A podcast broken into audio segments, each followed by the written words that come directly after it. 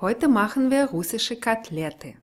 Dazu brauchen wir 500 Gramm gemischtes Hackfleisch, 300 Gramm Rind und 200 Gramm Schwein, eine mittlere Zwiebel, ca. 200 Gramm, ca. 150 Gramm Weißbrot und ein halbes Glas Wasser oder Milch. Zuerst schneiden wir das Brot in große Stücke und lassen es im Wasser einweichen. Wie ihr an den Zutaten schon sehen könnt, sind russische Kotelette nicht das, was man auf Deutsch unter Koteletts versteht. Sie sind eher wie die deutschen Frikadellen oder Buletten. So, während das Brot einweicht, schneiden wir die Zwiebel klein.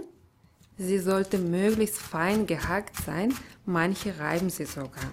Dann die Zwiebel zum Hackfleisch hinzugeben, alles gut vermischen und mit den Händen richtig durchkneten. Das eingeweichte Brot gut ausdrücken und in die Schüssel dazugeben. Hackfleisch bindet ziemlich stark die Gewürze, deswegen ruhig kräftig salzen und pfeffern und alles nochmal gut durchkneten. Kotelette werden in einer heißen Pfanne gebraten. Deswegen lassen wir die Pfanne schon mal mit Fett aufheizen. Am besten eignen sich zum Anbraten Butterschmalz oder Öl. Das Hackfleisch verteilen wir in Portionen auf einem Brett, damit die Kotelette ungefähr dieselbe Größe haben. Dann die Hände anfeuchten und die Kotelette formen. Dabei ruhig noch ein bisschen kneten. Kotelette sollten eine glatte Oberfläche haben und nicht zu dick sein, ca. 1,5 cm. Jetzt legen wir die Kotelette in die Pfanne.